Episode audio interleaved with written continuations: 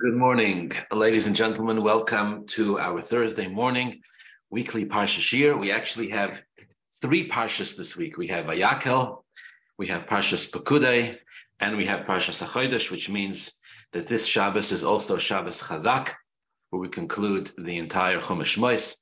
This Shabbos is also Shabbos Mavorchim Nissen, where we usher in uh, the month of miracles, and means it's also time to start getting ready for Pesach.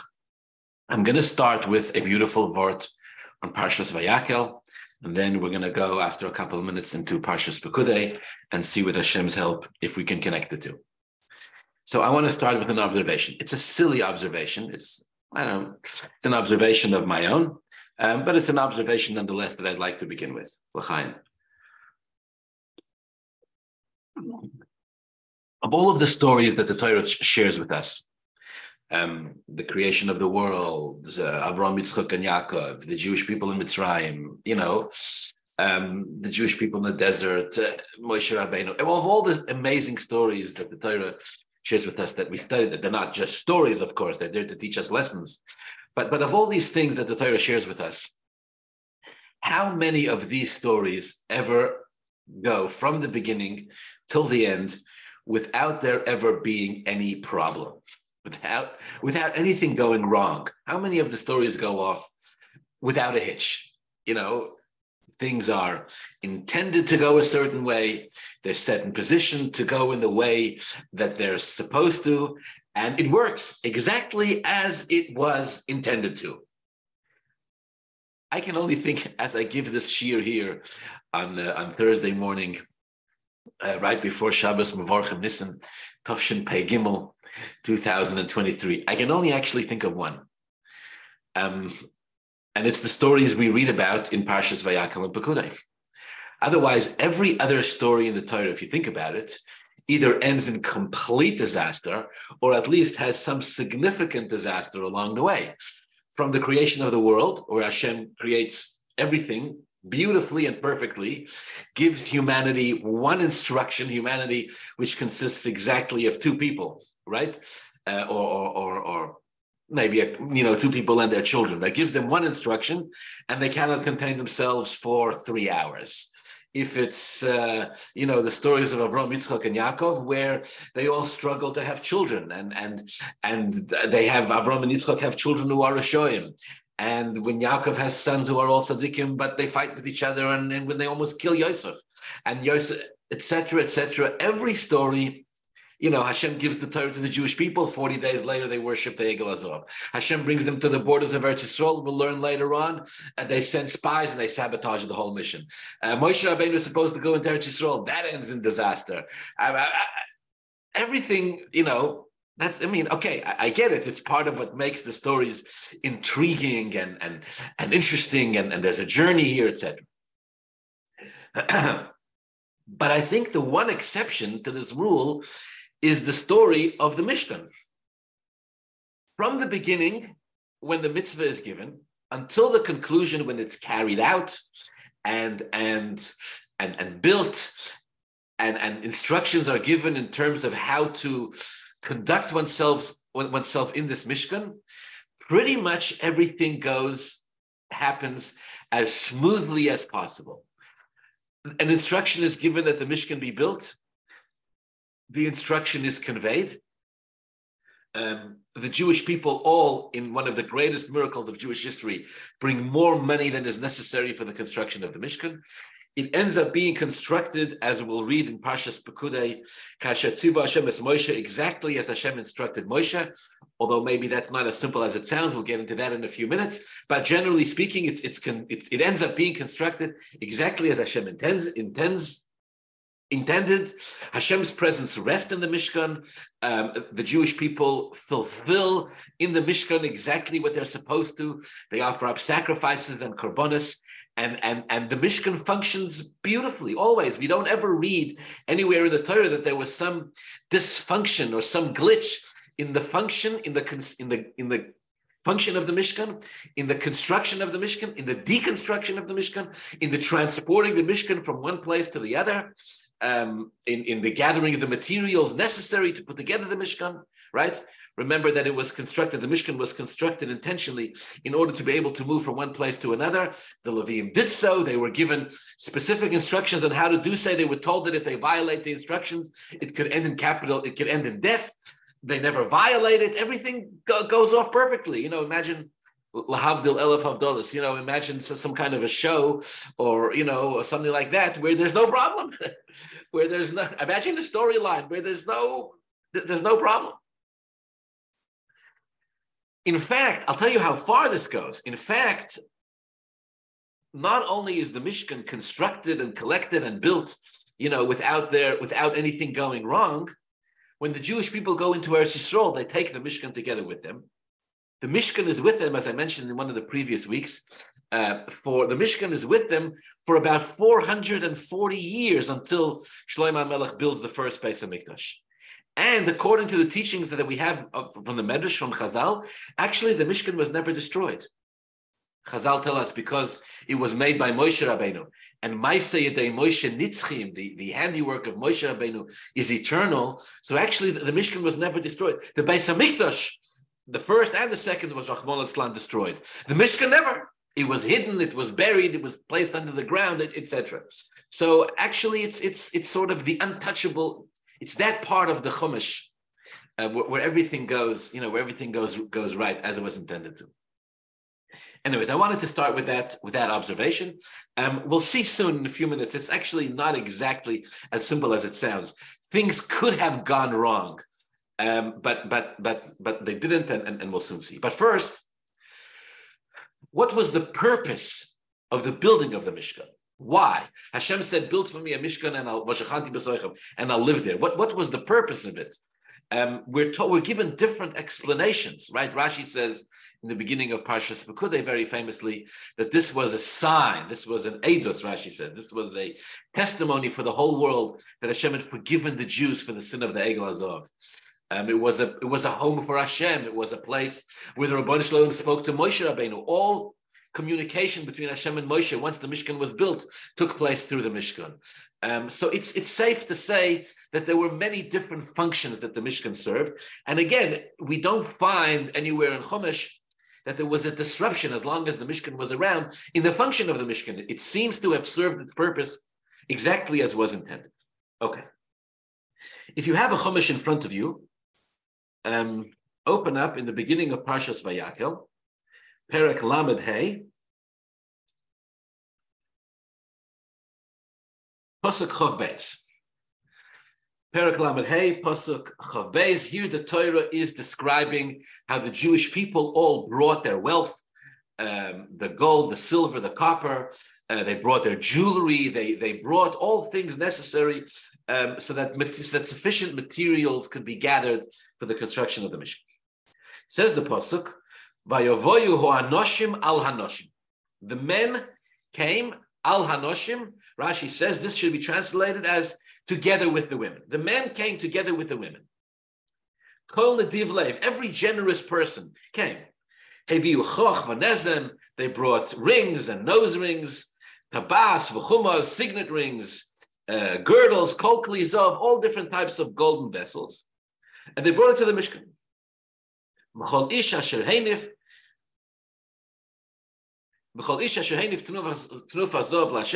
and every man that brought an offering of gold to Hashem, they all came together to bring again, you know, this was uh, one of the only times in Jewish history when they had to actually stop the fundraising efforts. Later, the Torah will say that a um, that a koil b'machane, an announcement was released in the camp, telling the Jews to stop bringing money. I once heard a fundraiser joke and said, ever since that Koyel Bamachan, ever since that announcement was released in the camp, he says all Jewish rabbis and fundraisers have been regretting it for, for all eternity, you know, because an announcement was made telling the Jews, stop bringing the money, we have enough. All right. But the Pasuk describes how all Jews came, the men together with the women. With regard to the expression of the Pasuk in the beginning of Pasuk Chopez, by Avoyu Anoshim al Hanoshim, it's it's a, it's an irregular expression. The men literally translated, who anoshim al means the men on the women. So Rashi says the pshat is im hanoshim. The men came together with their wives. Usmuchin aleim means um, they came close after them. So what Rashi is explaining is that the women were more enthusiastic about bringing these gifts to the Mishkan. Um, why were they more enthusiastic? The Torah doesn't say. The simple understanding is because the women are more spiritually in tune. Women were were more excited about the idea of of um, of building a home for Hashem, of bringing this added kedusha into Klal Yisrael. So they were more excited. By avoyu ho anoshim al hanoshim means the men were also excited. The men were also eager to bring their jewelry, to bring to make their donations. Not as excited as the women, but nevertheless sufficiently excited, and everybody came. All right, this is according to Rashi. This this this is the way. This, this is what the pasuk means. Again, the expression anoshim al hanoshim. Rashi says means that the men came second, behind the women. Women first, men second. And here there is a commentary from the Sfas Emes. Um, it's actually in, in his typical style. In this chumash that I have in front of me, it's actually written in one and a half lines. I'm going to read it and try to explain it a little bit. He gives a beautiful interpretation on this choice, a Hasidic explanation, on this choice of words of the pasuk, Ho'anoshim al hanoshim. Ho'anoshim al hanoshim says it's fasemes. Rames, again, the, the question here is that it's a strange choice of language. Ha'anoshim al hanoshim would literally translate as the men on the women. Rames al Milas Shuva says the says the Sfas Emes. This pasuk is hinting to us that there is something special, specifically about Bali Tshuva.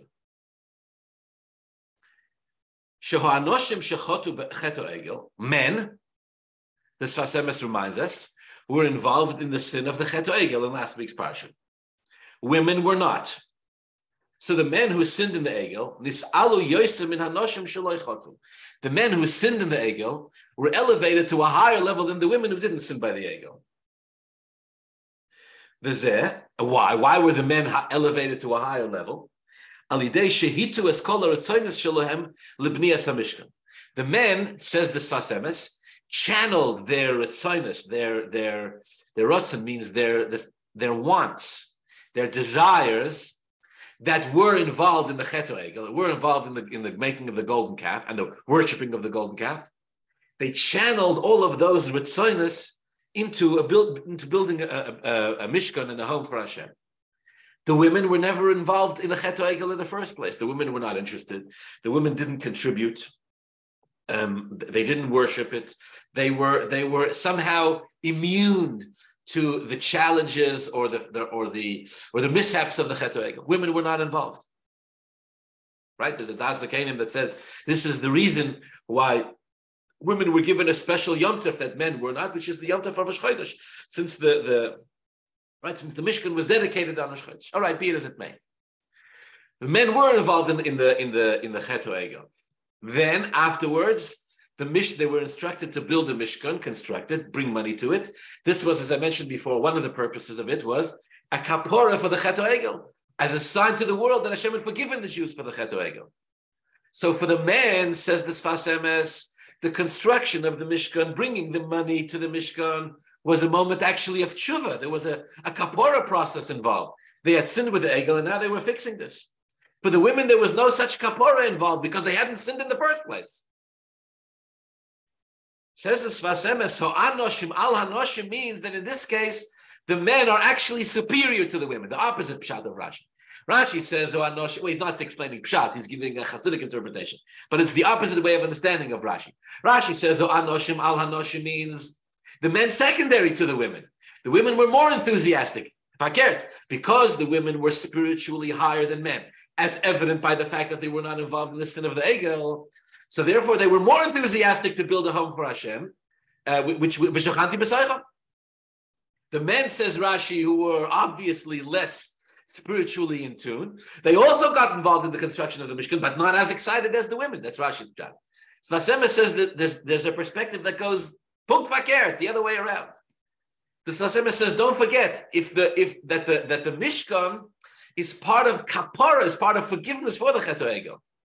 For the men who were involved in the Cheto Egel, not for the women. For the women, there's no kapara involved because there was no sin. So he says, says as reminds us, he says, remember that there's something called milas baletshuva. There's something called the superiority of a baltshuva. About Shuvah, the Gemara tells us reaches a higher level than a tzaddik. So yes, of course, it's true that the women had this advantage that they were not involved in the sin of the Egel Azov in the first place, of course. But the men had a different advantage. The men who were involved in the Egel Azov, for them, the construction and the function of the Mishkan is tshuva. No, if a person does tshuva, then in a, in a sense, they reach a higher level than a person who didn't sin in the first place. It's just a, it's a very nice pshat. Says Sfas Emes, that's the deeper meaning by avoyu anoshim al hanoshim. The men, in a spiritual sense, the men came in a spiritually superior moment than the women, because for them this was a concept of teshuvah. Okay, in the typical uh, uh, Hasidic Gerer, Sfas Emes was one of the, was the second Gerer Rebbe.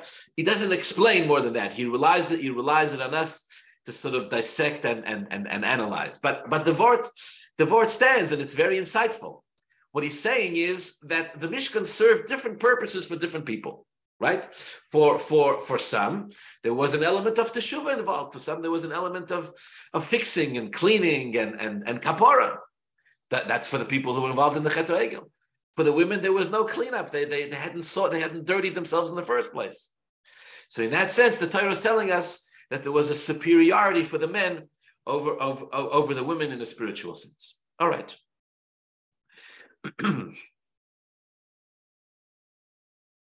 Let's leave it at that for now. I want to also study with you a Rashi with Hashem's help in Parshas Pekudei, and then I want to try to connect.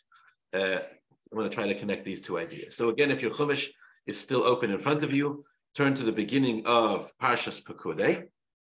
This is a very famous Rashi. We'll study it together um, and discuss some of the insights and the discussions on this Rashi. So in Parshas Pekudei, the second parsha that we read this week, Moshe Rabbeinu gives very famously a very specific and detailed uh, reckoning of what was done with all of these materials that were contributed to the Mishkan. Mishkan, Moshe Rabbeinu gives them an accounting, right? Dollar and cents. Where did all the materials go? What was done with it? Um, that's how the beginning of the parsha starts. And then the parsha goes on to say that they constructed the Mishkan exactly as, as Hashem had, had, had told them to. All right, the Medrash says very, the Gemara says very famously that Moshe Rabbeinu had to do this because he, because uh, the Jews suspected Moshe Rabbeinu of stealing some of the money, some of the materials that were that were donated. Right, sound familiar? Moshe Rabbeinu had become rich, actually become rich uh, in, in, the process of the construction of the Mishkan, but it wasn't from the materials donated for the Mishkan. It was actually from the leftover pieces of sapphire um, out out of which Moshe Rabbeinu had carved the luchas the leftover pieces, um, uh, Moshe Rabbeinu became became, uh, became became wealthy from that, but the Jews suspected him, so he gave a detailed account. Eila Pekudei Mishkan says the says the Torah and Parshas Pekudei. These are the enumerations um, of what was done with with the Mishkan. These are the countings of the Mishkan. Mishkan Eidah Pekudei Moshe was instructed by Moshe Avodas Halavim. It was intended to be uh, um, the Avodas Halavim means the Levim were the ones who would um, who would transport this Mishkan. Excuse me, Pekulia Mishkan, the, the, the, the, keeping count of what was done with all the materials. This was this was done by the Levim, the son of Aaron Okay. Uvetzalel says the pasuk, second pasuk in Pashas Pekudei. Uvetzalel ben Uri ben Chur lamata Yehuda. But an individual called Betzalel, Torah has mentioned his name a few times. Betzalel, the son of Uri, the son of Chur. By the way, Betzalel, at the time of the construction of the Mishkan, the Gemara says, was 13 years old. Bezalel's father Uri was the son of Chur. Chur we spoke about in last week's parsha. He was the one who was killed when he objected to the Jewish people worshiping the Egel Azov. Chur himself is the son of Miriam. His mother is Miriam, Moshe and Aaron's sister. And his father, by the way, is Kolev. Lamata Yehuda, he is from that is Betzalel ben Uri ben Chur, Lamata Yehuda, he is from the tribe, the tribe of Yehuda. Also, eh, also So Betzalel, the architect, the designer, the mastermind behind the construction of the Mishkan, carries out the construction of the Mishkan exactly as Hashem told Moshe Rabbeinu, which, as I mentioned before, means that everything happens without any problem at all. Rashi. If you again, if you have the Chumash in front of you, follow along. Very famous um, and very difficult to understand Rashi. Also, Moshe. Says Rashi, Asher Tziva Moshe Ein Ksiv Kan. Elo Kol Asher Tziva Hashem Es Moshe. Rashi quotes from the Gemara. There's a diuk here. There's a nuance in the pasuk that the Gemara picks up on, which, which, all right, it's it's difficult to understand why the Gemara why the Gemara is is particular about this nuance here when the words Asher Tziv Hashem Es Moshe appear so many times in the Parsha and so many times in the Torah. But either way, the Gemara gets stuck on it here, and the Gemara makes this this nuance. The Gemara says the Torah should not have said that Betzalel constructed the Mishkan the way Hashem, in, in, exactly in accordance with the way Hashem told Moshe. Shouldn't have said that because because Betzalel doesn't know. Betzalel isn't there when Hashem gives the instructions to Moshe, seemingly. Betzalel's not around. It's just Hashem and Moshe. So Betzalel cannot build the Mishkan based on the instructions that Hashem gives Moshe. Betzalel has to build the Mishkan based on the instructions that Moshe Rabbeinu communicates to Betzalel that Moshe Rabbeinu heard from Hashem. So the Gemara doesn't like this. What do you mean Betzalel ben Uri ben Chur Mata Yehuda does, also does, Eiskal Asher Tziv Hashem es Moshe. He does what Hashem commands Moshe. He doesn't do what Hashem commands Moshe. He does what Moshe tells him. But yet the Torah doesn't say that. The Torah says he does it based on what Hashem, he, he does it, he does what Hashem tells Moshe. Asher Tziva Moshe says Rashi Enk Sivkan. It doesn't say that Betzalel did what Moshe Rabbeinu commanded. Ela Kol Asher Tziva Hashem es Moshe. But whatever Hashem commanded Moshe Rabbeinu. What's the difference? It, it, seems the same either way. Says Rashi, this means rabbi. This means that Betzalel constructed the Mishkan in such a way. Eh, Betzalel constructed the Mishkan, including in the construction were things that Moshe Rabbeinu didn't tell him. There were things that Moshe Rabbeinu did not tell him, and yet they were also included in the construction of the Mishkan. That's why the Torah does not say that Betzalel merely constructed the Mishkan according to Moshe Rabbeinu's instructions to him. It says he constructed the Mishkan according to Hashem's instructions to Moshe. Because there were things that Hashem instructed to Moshe that Moshe didn't tell Betzalel, that Betzalel, into, through intuition, also included those in the construction of the Mishkan. Betzalel intuitively includes these, is aware of this, and includes this, even things that Hashem told Moshe Rabbeinu on, on Har Sinai that Moshe didn't tell him. What was this? What is it that Moshe Rabbeinu doesn't tell Betzalel? What is it that Hashem tells Moshe that Moshe doesn't tell Betzalel that Betzalel nevertheless uh, intuitively includes? Moshe Benu instructs Bezalel to first build, to first construct the Kalim, to first make all the things inside the Mishkan, the menorah, the mizbeach, the shulchan, etc. And then to build the structure. Rashi says Moshe Rabbeinu told Bezalel to make the kalim, to make the vessels of the Mishkan first, and only after that to make the Mishkan. Omar Betzalel, Betzalel says to Moshe, Minag ha'olam, it's the custom of the world, Lasos tchila bayis, v'acharkach mesim kelim b'toichai, to first build a home, and then to bring the furniture inside it. What do you mean, says Betzalel to Moshe Rabbeinu?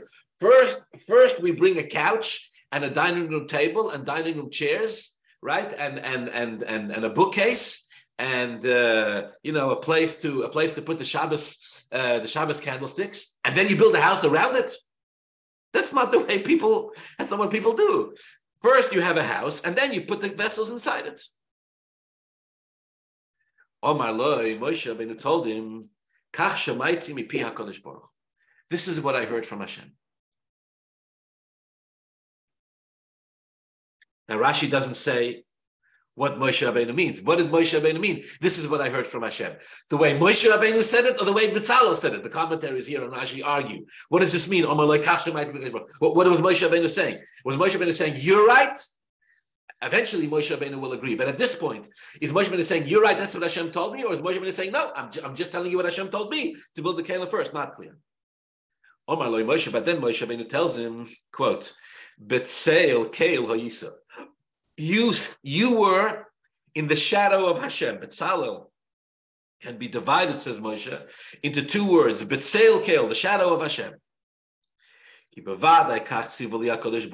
Because definitely this is what Hashem commanded me. also, And so was done. First the Mishkan and then the Kalim. First the first the structure and then the vessel. So it seems, again, the simple reading of Rashi is that Moshe Rabbeinu tells him, ah, look at that. You're right. Certainly, this is what Hashem told me.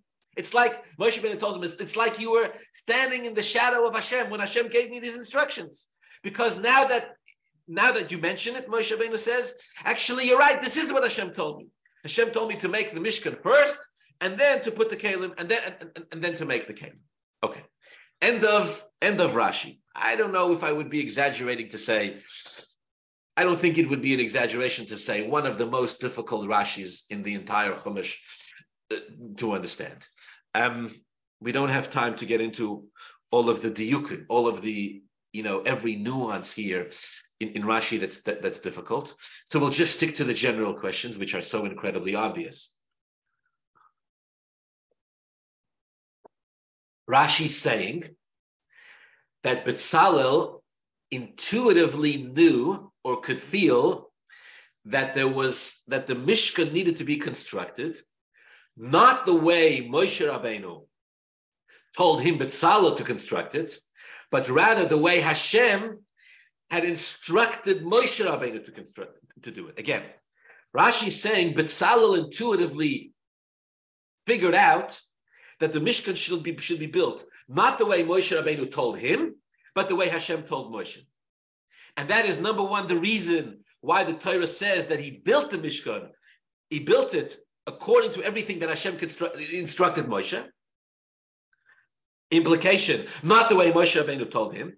And that's also the reason it's this is also intimated in his name, Betzalel, which means in the shadow of Hashem. It's like when Moshe Rabbeinu and Hashem were talking, Betzalel was lurking in the shadows, and he becomes aware of this.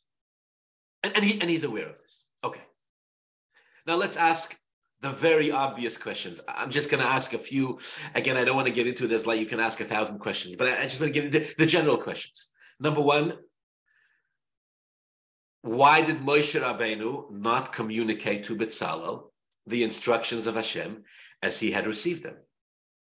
This is the greatest and ultimate violation of any Navi.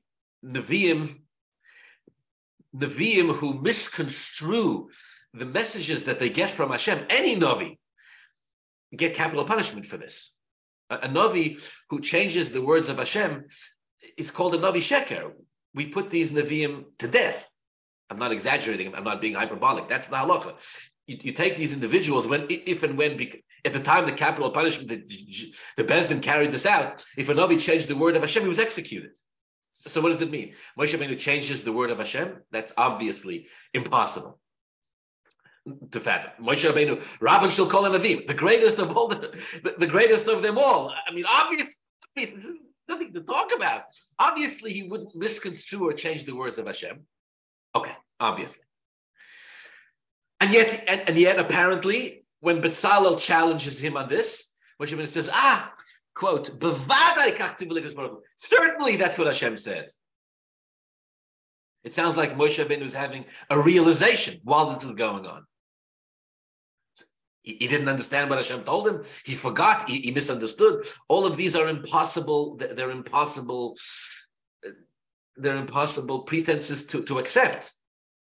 Of course. Okay.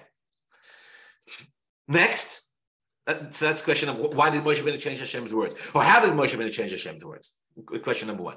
Question number two: Moshe Rabbeinu told him, you know, you must have been standing in the shadow of God, as your name indicates. How else would you know that Hashem instructed me to do it differently, to build the Mishkan first and then the Kalim? Also, a very strange statement. Betzalel tells Moshe Rabbeinu exactly how he knows that the house should be built before the vessels. he tells him exactly how he knows. Quote, Omer le Betzalo, Minagoilam, Lasos Tchila Bayis, Viacharkach Mesim Kalim B'doichoy.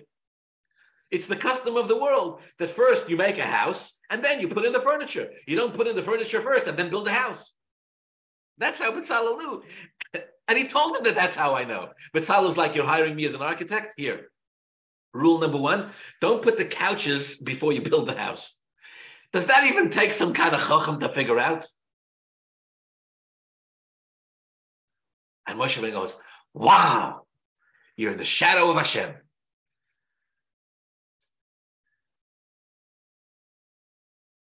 Moshe Rabbeinu sees divine wisdom in Betzalel's comment when he's literally just he's giving him the words mina goilam the custom of the world is that this is what we do and then question number three and, and again i'll leave it at that because you could you can ask so many hundreds more and question number three is that Moshe Rabbeinu and Betzalel seem to be talking about two completely different things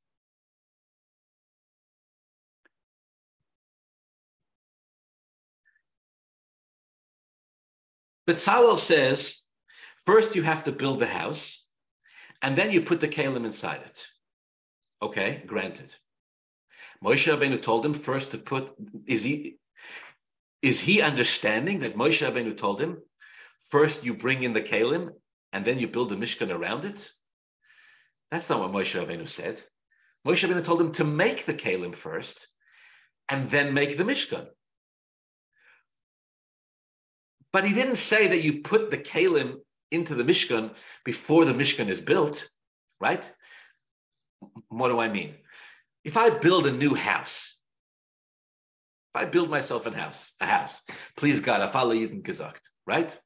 In Los Angeles, it costs a pretty penny. You'll take my word for it.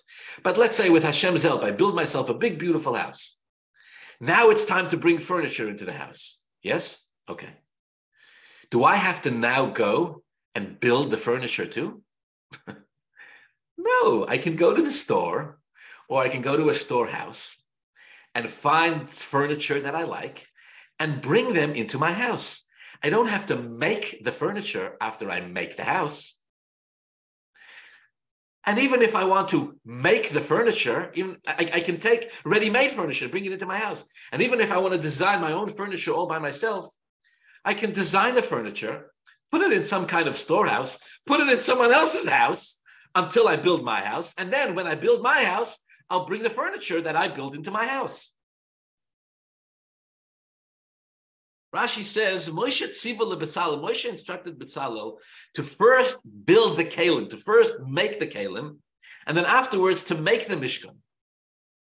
Okay, actually, when you read the words, that doesn't seem like a difficult thing to do at all. First make the menorah, then make the mizbeach, then make the shulchan, then make the oren in, in whatever order, make all the kalim, and then make the mishkan. What are you going to do with those kalim while you're making the mishkan? Put them in storage. Build a, you know, put them in someone's tent. The Jews apparently were not short on tents right? They had beautiful tents. Store them somewhere. What what what what, did Betzalel think Moshe Rabbeinu was saying? that you're going to, going to build the kalim and leave them exposed? He tells him, oh, mina go'olam is first you build a house and then you bring the kalim into it. Where did he see? Where does Betzalel see in Moshe Rabbeinu's words anything different than this mina go'olam? I, I don't know if my question is clear. They seem to be talking about two different things. Moshe Rabbeinu says, go build the kalim and then build the mishkan. Okay, does that mean Moshe Rabbeinu is saying you should bring the kalim into the Mishkan before you build the Mishkan? No, that's not what Moshe Rabbeinu is saying. He's saying make the kalim. Where will you put the kalim once they're made? Safe place. Maybe Betzalel would keep them in his own living room. Who cares? The Levium would store them. The Dayanim would store them. I don't know. Maybe Moshe Rabbeinu himself could store them. What's the difference? Shaul says, oh no, we can't do that. We can't build the kalim first. Why? Because the custom of the world is first to build the house and then to bring the kalim in. Who's talking about whether you build the house first or then bring the vessels inside? Yes, of course. Before you put furniture in a house, you need a house. Okay, so so once the mishkan, once the mishkan is finished being built, only then will the kalim, will the vessels be brought into it inside it. There was no discussion about that. The question was only what you should make first. If I want to design furniture and I want to design my house, I want to design it all, right? I'm that kind of guy who wants to live in only a house designed by me and vessels made by me. I have to build the house first before I build the furniture? Nonsense. I can build the furniture first. I can even do them both at the same time. Whatever, whatever, however the inspiration, wherever the inspiration strikes me, that's what I'll do. While I'm building the house, I'm obviously not going to have the furniture inside the house. So I put the furniture somewhere else in the meanwhile. But Salil's observation seems to have nothing to do with what Moshe Rabbeinu was talking about. Moshe said, I gave you an instruction.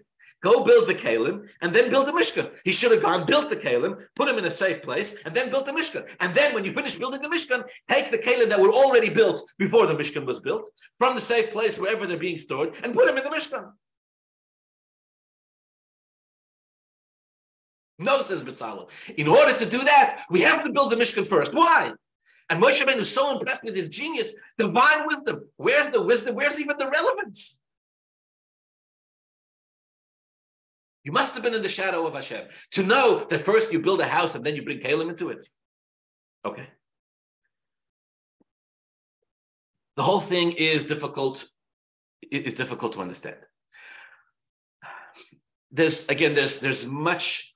I, I encourage you to study some commentary on, on this Rashi because the commentaries um, um, fiercely debate. They have some have some very unflattering things to say about each other, as as sometimes happens. I'll read it to you. There's a comment here. There's a comment here from a from a Mefarish and Rashi called Levusha Oira. He says, Yan Ro'isi Mefarsha Divrei Rashi says, I've seen people interpreting the words of Rashi, Meshabshin Divrei Rashi, they're distorting the words of Rashi, B'dvorim asher olu aliboy with things that Rashi never thought of. And they explain all sorts of different things. He's just very unhappy with some of his fellow commentaries. Um, okay. I want to really, I, I, want to fast forward this um, and just go to what I think, to what I think is, is actually, I, I think what I'm saying is very obvious. Um, and just, just give the foundations of what's going on here. Okay. Obviously, Moshe Rabbeinu does not distort the words of Hashem. Obviously.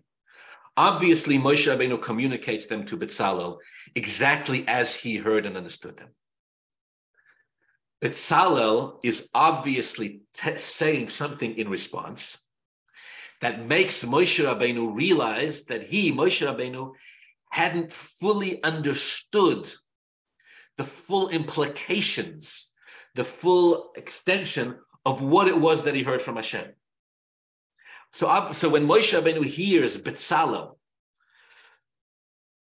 Betzalel's response to his instructions, Betzalel's response gives Moshe Rabbeinu deeper insights into the words that he heard from Hashem. Which, by the way, this idea that that that there's there are insights, this idea we find this in the entire Torah. Which idea am, refer, am I referring to? The idea that Moshe Rabbeinu himself will learn deeper insights into the words that he heard from Hashem from the Jews. There's a very, in all of Torah, there's a very famous story in, in Gemara Menachos, which we've spoken about before, where the Gemara says Moshe Rabbeinu was put in the back of Rabbi Akiva's classroom. And he hears Rabbi Akiva teaching his students.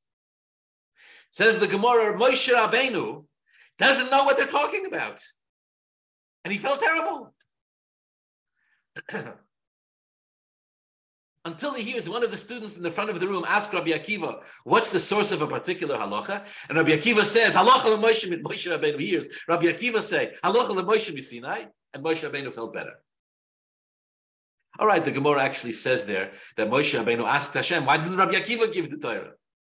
Moshe, Rabbeinu asked Hashem, why doesn't Rabbi Akiva give the Torah? If Rabbi Akiva has insights that Moshe Rabbeinu doesn't know, that doesn't have, Moshe Rabbeinu said, Rabbi Akiva should give the Torah. Hashem said, I'm not answering you on that either. Hashem says, no, right? This, this is what I have decided. But, but again, the idea is that Moshe Rabbeinu is, is the Makabal Torah. Moshe Rabbeinu receives the Torah MiSinai, gives it over to the Jews.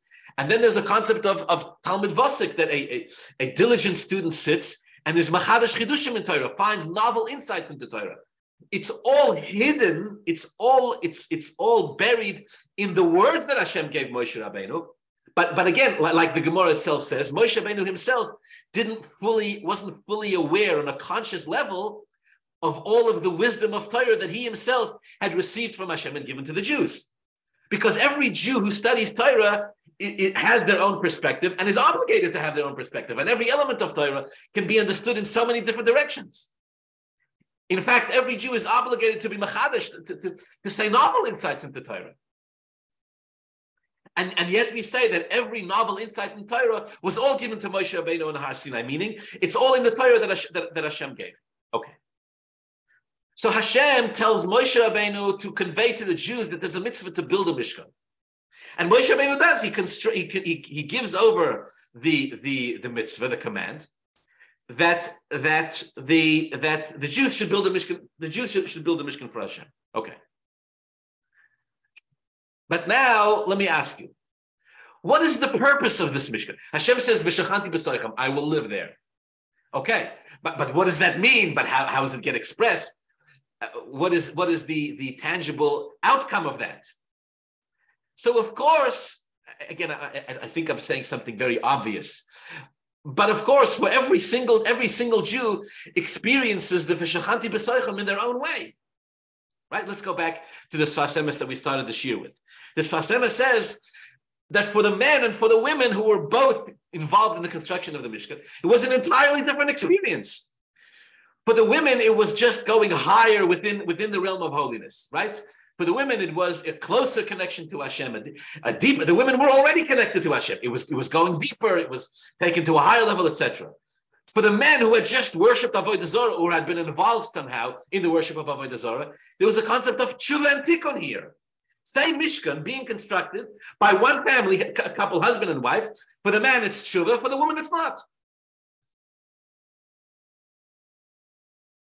So the Mishkan, which was which was going to be built, was for every single person was was going to serve was going to serve their their function was going to was going to facilitate for them their connection to Hashem in a way that they needed. There's that famous interpretation, right? The, the commentaries say, why does it say, why does Hashem say, make for me a base of Mikdash, and I'll live in them? It should say, build for me a base of Mikdash, and I'll live in it. Very, very famous. The, the, the Mefarshim say, V'shachanti b'soicha means Hashem says, b'soich kol echad v'echad which means in every single Jew. So under normal circumstances, we understand that what this means is that even after the Beis Hamikdash is destroyed, Rachmana Litzlan, Hashem says, build for me a Beis Hamikdash in your heart and I'll, in, in your soul, and I'll live inside every single Jew. But I think that's shallow. Or I think that's not that's not the, the full extent of it. means even as the Mishkan and the Beis Hamikdash stands, every Jew goes to the Beis Hamikdash and connects with Hashem in their way, according to their spiritual standing. Again, I'm, I'm, I'm basing this on the Sfas Emes. Sfas says, for the men it was tshuva, for the women it wasn't.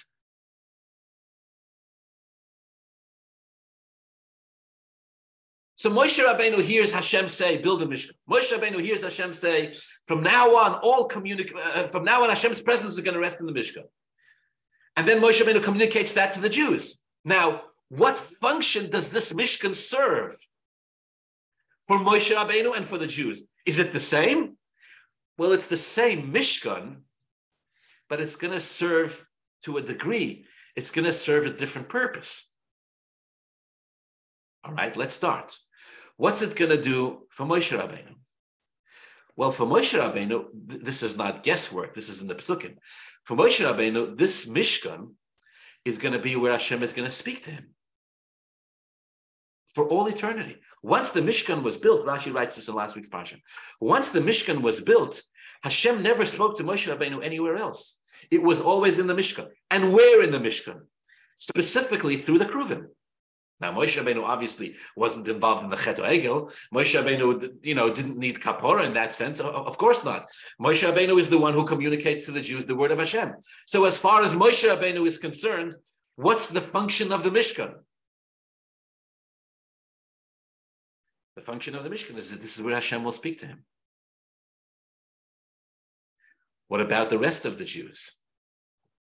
Everybody had their role the men needed to do teshuvah. The women, the women didn't. They, you know, they were given an additional yomtiv, as, as I mentioned before. So, I think what Rashi means here in this conversation with Moshe Rabbeinu and Betzalel is that what Moshe Rabbeinu is telling, Moshe Rabbeinu tells Betzalel, Hashem instructed us to build a Mishkan.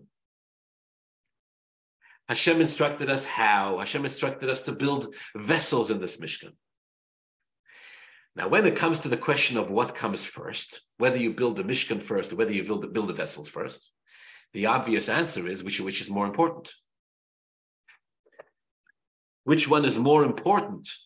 The one which is more important, you build first. If the vessels are more important, you build them first, put them in storage, and then build the Mishkan. If the Mishkan is more important, then you build it first, and then you construct then you construct the Kalim. So which is more important, the structure or the vessels? The answer is it depends. For Moshe Rabbeinu, that from here on and for all times the Rabban Shalom would speak to him through the Aron itself. Hashem's voice would come to him from between the Akruvim, from between the two Kruvim. So the Kalim, and more specifically, not just all the Kalim, specifically the Aron and the Kruvim that sat in the Kodesh HaKadoshim, that was the holiest of things. So Moshe Rabbeinu said, Moshe Rabbeinu told him,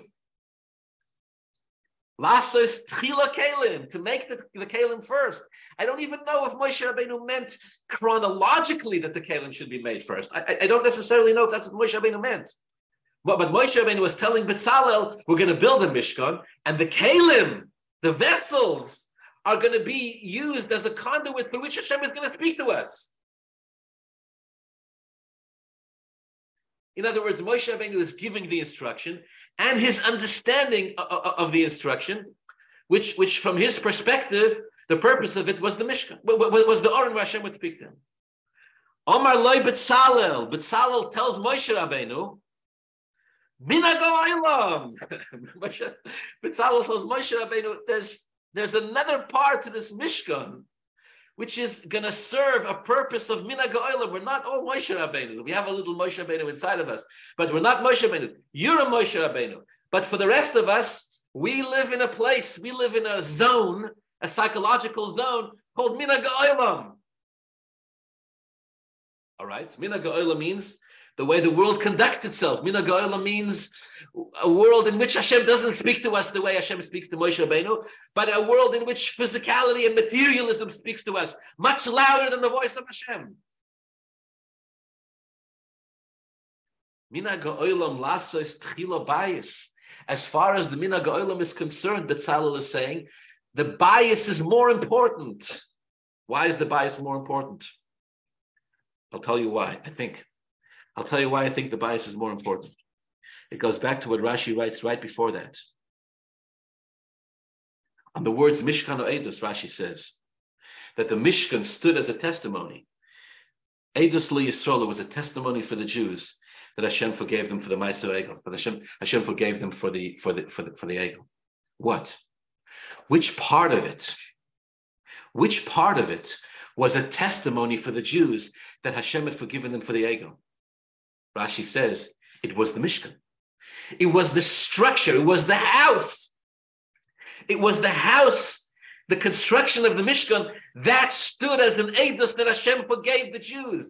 That stood as a testimony that the Jews who had sinned and with Avodah Zorah, Gilarais, and as I mentioned last week, had their day of kapara of atonement. It says, but Betzalel wasn't arguing with Moshe Rabbeinu. He was telling him, Mina the perspective and the reality in the world in which Jews uh, fail and, and, and, and pervert and soil themselves in a sin called Avodah Zorah, in a sin called Chet Egel, in that world, Mina Goylam, Lasis Chilabayis. First, you build a house. First, we, first we need kapara. Then listen to these words. Says. All of the Kalim that we're going to build, they're all being built, they're all being placed into a base of Hamikdash, it's all within the context of a Mishkan which is being built as a kapora for the Yidden. But first you need kapora. Moshe Rabbeinu doesn't need the kapora, but mina gaolam in the in the perspective of the world. First you need the first you need the tshuva, and then within the tshuva, within that you bring a menorah and a mizbeach and an oren and, and, and everything else.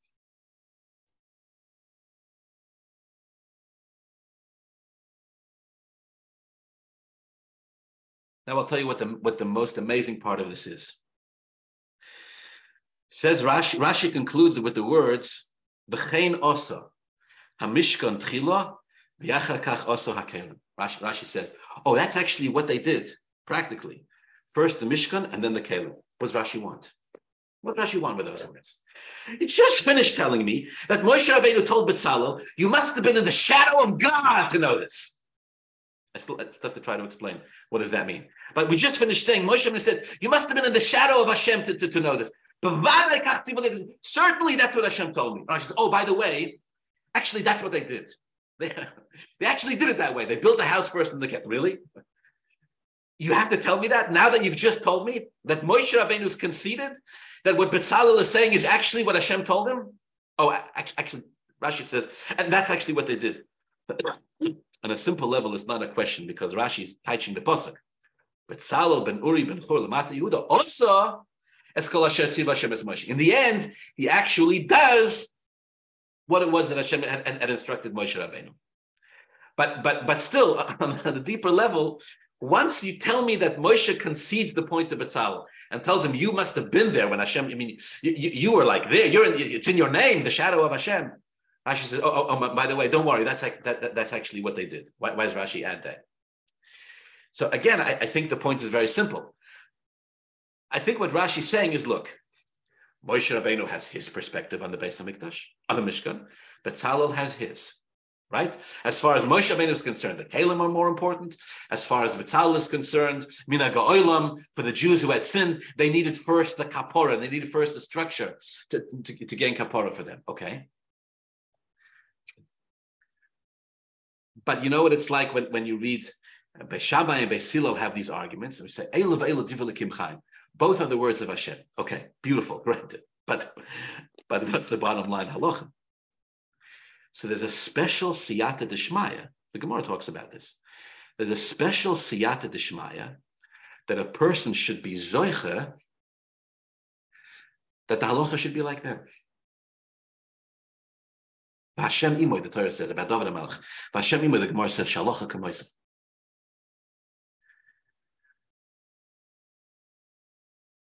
The Mishkan was going to service both. Moshe Rabbeinu would find his place in the Mishkan. Betzalel representing Klal Yisrael, the descendant of Hur who was massacred in the process of the Chet Egel, would find, would find their place in the construction of the Mishkan. But which one happened practically? Rashi says. Rashi says, V'chein osa hamishkan tchila. In the end, in the end, practically, halacha lemaisa, they followed minhag not Moshe Rabbeinu. Why?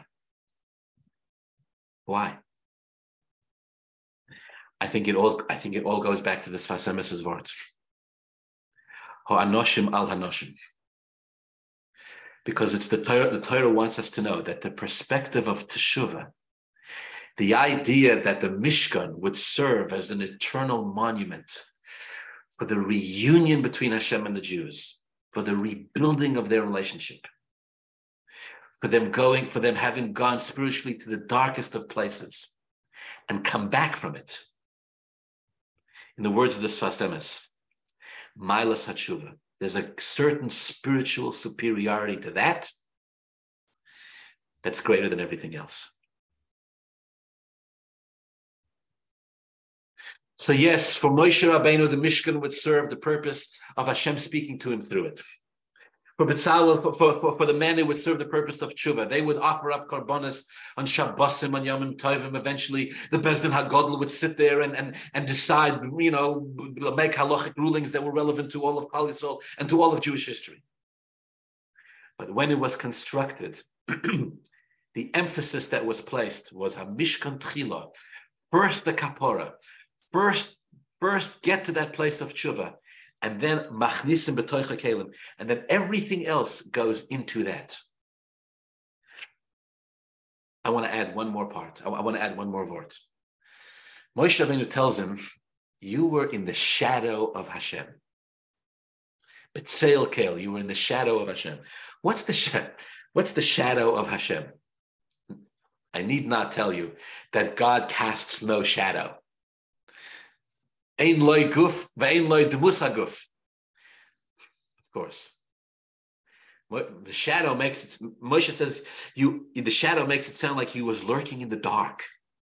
He was some, and it's in his name, but Sail Kale, somewhere in the dark of, of, of, of, of, of the shadows of God, you were, you, you were standing there. That's how you know.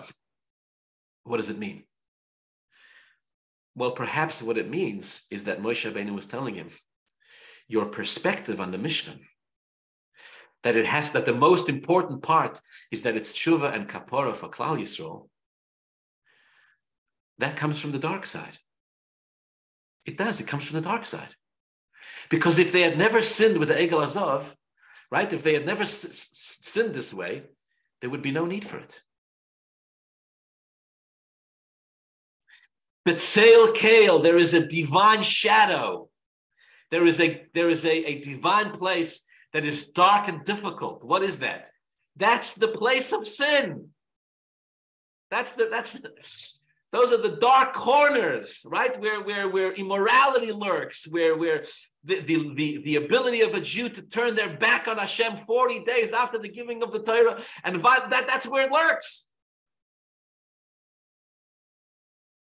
And that's where Bezalel was coming from, not because he was trying to promote the dark side, but because he said the, the, the, the Mishkan, which will gain kapara, that which will emerge from the dark side, will be even greater.